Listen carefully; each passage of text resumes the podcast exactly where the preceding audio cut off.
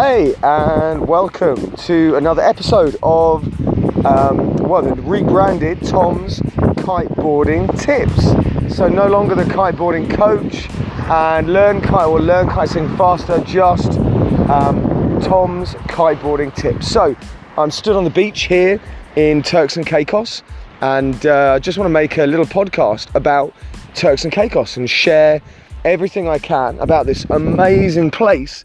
So, uh, uh, in preparation, my next podcast uh, that I'll make in the next few days, I've just been doing a bit of research on where is the best places and when to go, and just sharing um, my experience, my personal experience on uh, on how you can find a great destination. So, but before we get into that, let's just talk about where I am now. So, for any of you who know me, um, I've been teaching for 10 years and uh, I've been all over. So, UK, um, Camber Sands, um, also in uh, Spain, in Egypt, in Sweden, um, my favourite place, um, Cape Town, and yeah, I've really enjoyed. I did a, a, season in Peru as well, teaching wave kite surfing. I've taught um, a lot of learner lessons, which I love, but also loads of freestyle lessons and loads of uh, wave kite surfing um, downwinders. So, teaching people how to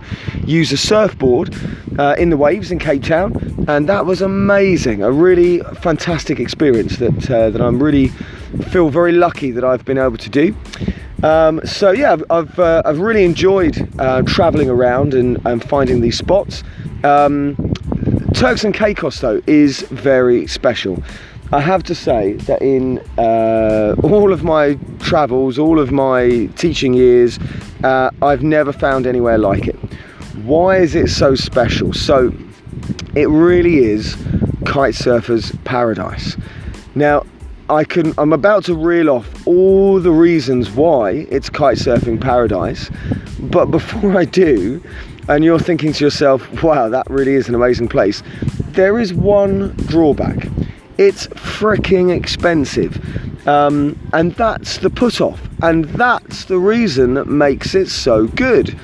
So, loads of my friends have seen my posts on Instagram, and watch out, I'm just about to launch a new Instagram uh, uh, account. Um, so, I'll keep you updated on that one. But yeah, so the the uh, the reason it's so expensive, it's it's favoured a lot by the rich and famous. To, it's just got great beaches, but it's got amazing shallow water. And we're talking a lot of shallow water. Like I'm sat on the beach now, if you can probably hear the wind, and it's the perfect wind, really. Most days we get 16 to 20 knots, and then we get a few days with 20 knots plus, and we get a few days with kind of seven or eight knots. And the wind is pretty consistent, but we do get a few squalls, you know, we get some clouds. Um, it's not like Brazil, we do get weather, but generally it's not like proper weather. It, uh, it's always the same temperature, um, and when there's no wind, it feels hot, but when there's wind, it's just perfect.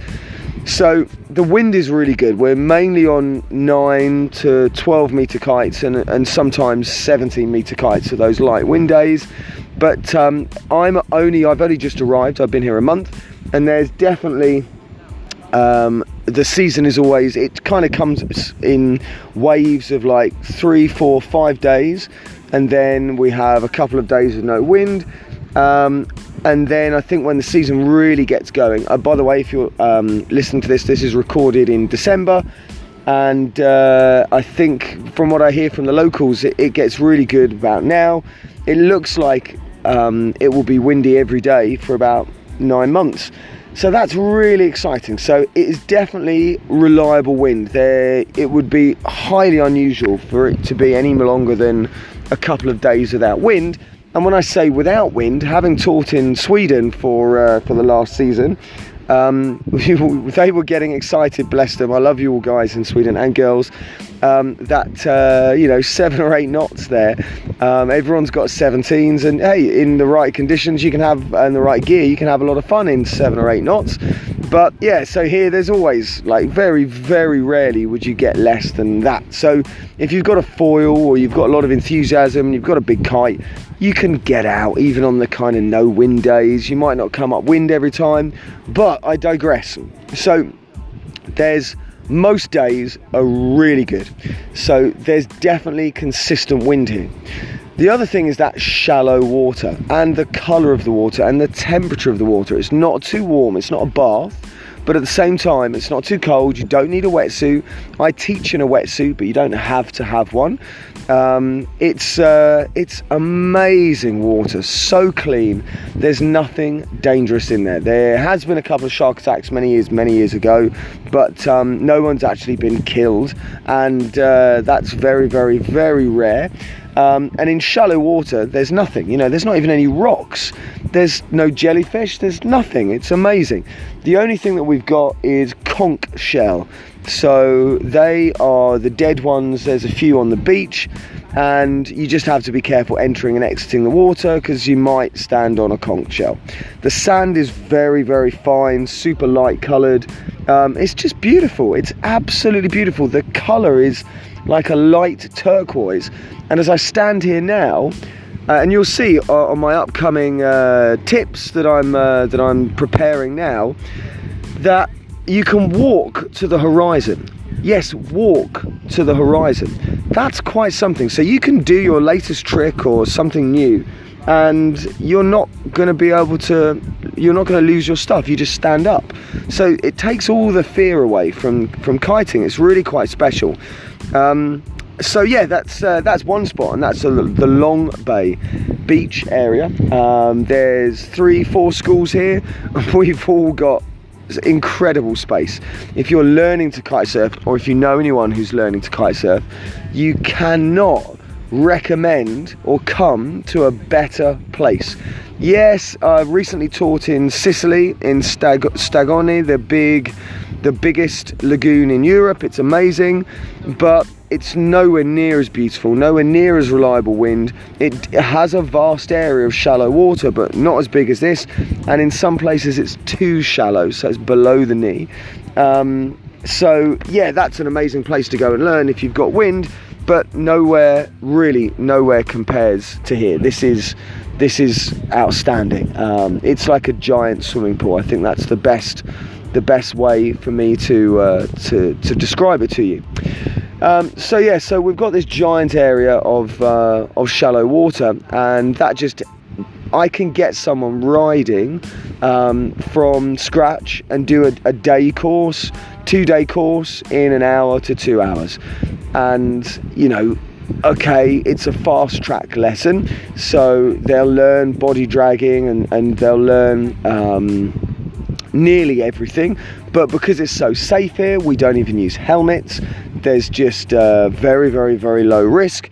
So it's very relaxed, and we can focus on getting people riding pretty quickly, and then we can do all the other stuff like uh, board rescue and uh, and things like that. But because it's so because it's so easy, actually, we can do all the body drags and the board rescue. They just do it first time rather than crashing the kite and then not being able to launch it or getting hit by a wave or losing the board and then having to walk back upwind. You just have none of that.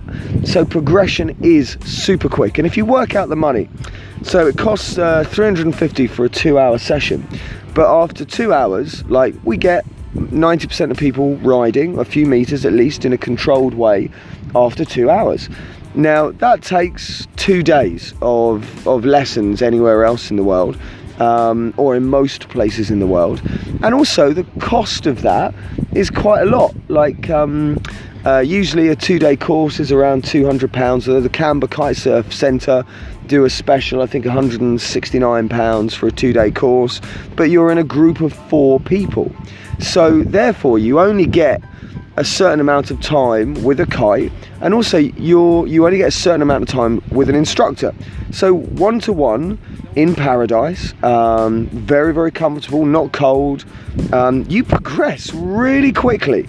You get those skills. So i always bang on about this because i love it so much. So the unconscious competence, um, which is what the holy grail of any uh, learning is.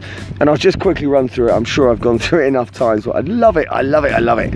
So, number one is unconscious incompetence, which is where you don't know that you know. So, that's when you turn up and you don't even know anything, and you don't know that you don't know anything.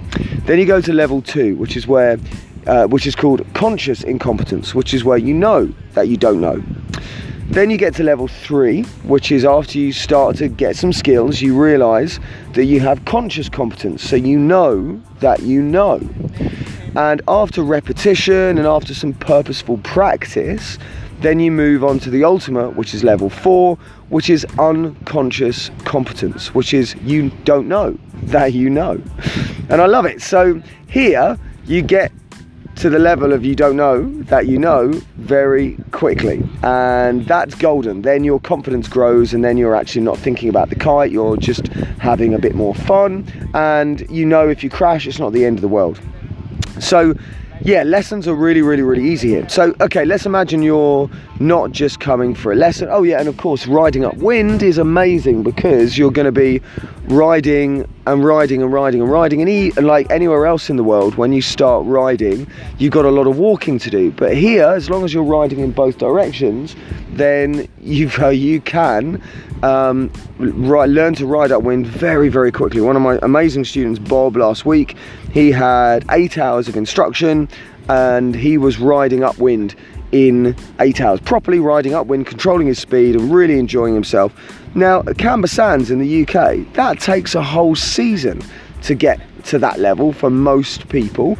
You know, by the time you've got to the beach and you've uh, unpacked your equipment and you've realised there's not enough wind, or you've uh, had to do a walk of shame for half an hour, you're tired, um, the wind dies, there's too much wind, um, you haven't got the right kite, blah blah blah, or there's no wind, you don't come down. Um, so all of that can be eliminated. And yes, it might cost you a thousand dollars to uh, to learn, but it's money well spent. It really is a false economy in so many ways to um, to learn anywhere else than in the best place. You really do get what you pay for. Although, hey, I can't knock it. If I was uh, in England. I would go to Camber Sands and uh, and have a lesson with the boys at um, at uh, the kitesurf centre. Then I'd come to Turks and Caicos and uh, and have a have a week here. So okay, so you're riding and you want to come here. Now most twin tippers would absolutely love this place. You've got so many different spots. There's no restrictions as to where you can kite surf. So you can literally rock up on any beach pump up a kite check out google earth and go and kite there. We get a solid northeasterly wind and that means that there's loads of spots. You can go to and super flat water which the swedish love and so many people fantasize about uh, water that's like butter flat mirror type stuff because it's sheltered by um, some land or things. You've got mangroves you can jump over if you want to do that, which is pretty cool. So you've got some spots, and of course, the other thing, the other major thing is because you've got a large um, area here of no one, literally no one whatsoever, is uh, is here. Um, because it's so expensive. So immediately you've got this amazing space that's empty, and anywhere remotely like this place um, is just packed full of people. I mean, compare it to somewhere like Tarifa, and hey, I learned in Tarifa many, many years ago, but I'm so happy that, uh, that I, I, I couldn't learn in Tarifa. Every time you stand up, you get hit by a wave. Then you go into deep water. If you crash your kite, you've got to get your board back yes, you do learn eventually, but um, if you're not an extreme person, like there's just a different type of person that can learn here. You, really don't have to be fit or adventurous. You know, you can. It's a relaxing. Uh, time to uh, to learn kite surfing. It's very very civilized. So anyway, back onto the other spots that you've got some amazing amazing flat water spots. So the other thing that's really cool is there are waves. So on the north of the island, um, we have some waves, as we do on the south of the island, um, and proper Atlantic swell, and uh, they they break on a reef, but it's not particularly dangerous. Like you just need to go at the right tide. and it's uh, it's awesome waves, two meters to three or three and a half meters on the big days, with a decent swell period and cross offshore winds, and you get to play with them on a downwinder. So this is something I'm yet to do, but I'm really excited to go and play with some waves. And, uh, and as soon as I've got the busy Christmas season over um, and the wind starts getting a bit stronger, then I'll definitely get out there. Uh, and I'm really excited because I've been out in a boat and seen the waves, um, and they're just beautiful. But it's not for beginners. They're quite a long way offshore, so you have to kite out to them. And if the wind drops, then yeah, you're stuck. So uh, you need to know how to do a self rescue, but really, you need to have the common sense to, if you feel that wind dipping, you get straight back to shore, and also the ability to never crash your kite. I mean, that's one of my big things in wave kite surfing, but when you're in cross offshore winds and you don't have boat support, uh, yes, eventually you would get blown back to land here, but you wouldn't want to. Um, you would be in the water a hell of a long time, and it would be a little scary. So, yeah, you uh, you definitely don't want to be. It's not somewhere to learn waves, but I'm pretty certain there can be some epic adventures to be had here. So that's exciting. Um, and on top of that, you've got nature. Like uh, you can do a sup trip, rent a kayak, you can go through the mangrove forest, you can swim with turtles, snorkel with sharks, um, and uh, see eagle rays, and uh, it's just amazing. Like it is incredible. It's nature, and there's no one here. You know, it's that's the the benefit of it being aggressively expensive. Now, when we talk about being aggressively expensive, there is. Um, uh, I'm here teaching with the Big Blue, and I'm very proud to be with the Big Blue. They're a, very well-established company, 21 years. They've been running eco tours, um, and they also have a kite surfing side, and that's what I do. But I also do the kayaking trips. Um, so we charge. Um, uh, 350 per lesson we also do downwinders and we'll take you to some islands on boats and things, and we could go kiting there. But accommodation wise, if you look on Airbnb, then you want to book up in advance, a long way in advance. The busy months seem to be uh, December and January, um, and then after that, it gets a little bit better later through the year. Obviously, Easter bank holidays and things like that are more expensive, and Thanksgiving. But um, there are places you can get uh, friends here rent out their spare room for $100 a night. That's the cheapest you will find, and you need to know someone to, to get that price, and it will just be a basic room in someone who works here's house that's near to the beach. You can rent a car for as little as like 30 to 40 dollars a day. Not a particularly great car, but something to get you to the beach um, or to get you to other beaches. So that's not too bad. The the other really expensive thing is the food. So eating out, if you eat at the touristy places, it's just insanity, like crazy. Um, more expensive even than Stockholm and Norway and places like that. Um, and even the supermarkets aren't aren't cheap, but they're not bad. Like you, you can get the basics, and it's okay. It's nice knowing that you've got food there. If you have a real uh, taste, you want some dairy-free, sugar-free, um, vegan ice cream, you can get it. It might cost you eight dollars for a tub, but, but you can get it. Uh, and it's nice knowing that it's there. Um, you can eat out relatively well, like there's um, kebab places, falafel places, and you know you'll pay ten dollars for a meal, so that's not bad at all. So uh, so yeah, you can uh, you can definitely survive, but if you want to go out and live it up, it's going to cost a fortune.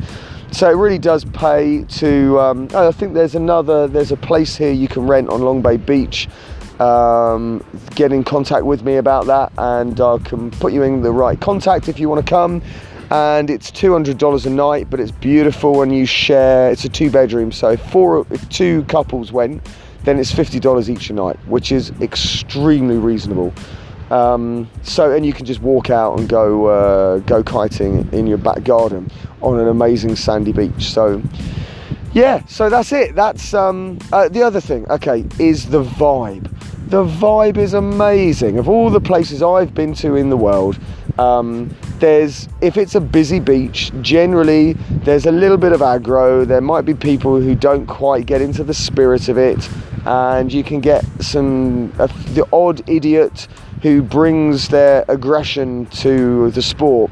Um, Cape Town gets it. Hey, I love Cape Town. It's one of my favourite places on earth. Um, but when there's 400 kiters all vying for um, the right uh, right of way, and, and it just gets busy, and, and, there can be a bit of aggression there, quite a lot of aggression.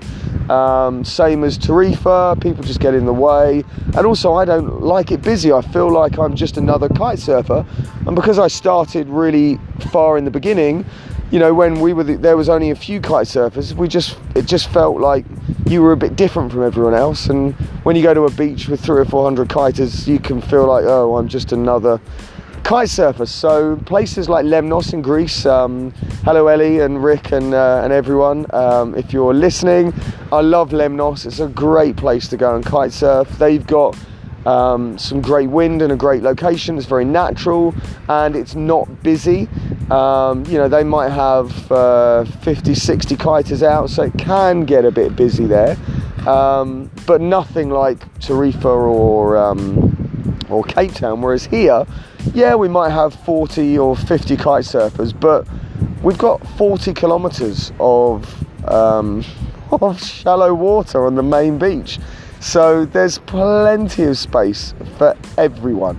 And because of that, um, everyone seems really friendly. Like uh, everyone knows each other's names. The locals all um, love it here. So there's a, a, really good vibe, and that to me is very important. Everyone's willing to help. Everyone like um, is very considerate. There's no one uh, big egos uh, that I've come across of people trying to get in the way or show off. So that's very, very, very cool. Everyone's got a love for kite surfing and nature and seems very respectful. So, yeah, Turks and Caicos is an amazing, amazing place. Um, it's the flights the, there's WestJet that um, that come here. They fly from London to uh, Toronto, and then Toronto to Turks and Caicos. Lots of people come with them, and I flew with them. They were good, um, and it wasn't expensive. Um, but there is a BA flight that takes you to uh, not Barbados, uh, but yeah, there is a, a, uh, a BA flight that comes here. God, I can't remember the name of where they uh, where it flies into, but it's another Caribbean island. And then, uh, so it's only two flights away, about a 12 hour flight. Um, yeah, there's a five hour delay, we're like we're behind five hours. Um, but yeah, it's windy in the morning and it's windy most of the day. It's light at six o'clock in the morning, it's dark by about half past five. It's winter at the moment, but the temperature is just perfect. So there you go. That's my report of Turks and Caicos. I to teach kite surfing. It's easily the best place I've ever taught kite surfing in my life, and I would. It really is a kite surfing paradise now. I know there's waves, and also I've been out here doing mega loops on an eight meter kite. Okay, not mega loops, but decent kite loops um, in 25 knots of wind. Um, that's amazing. So there is a nice varied conditions, and there's no one here. That's probably the best bit for me. That uh, the the high prices really do put people off, but you get what you pay for. It really is worth the uh, the money. So hope that helps, and looking forward to seeing you. If, if, you need any advice or anything or any help, just give me a shout. And uh, yeah, come and get your lessons here. I'm at the Big Blue. Um, we're the Big Blue Collective in Turks and Caicos, um, and come and get a lesson. And I can get people riding within an hour to two hours, and uh, yeah, it's just so much fun. Um, catch up soon. Thanks for listening.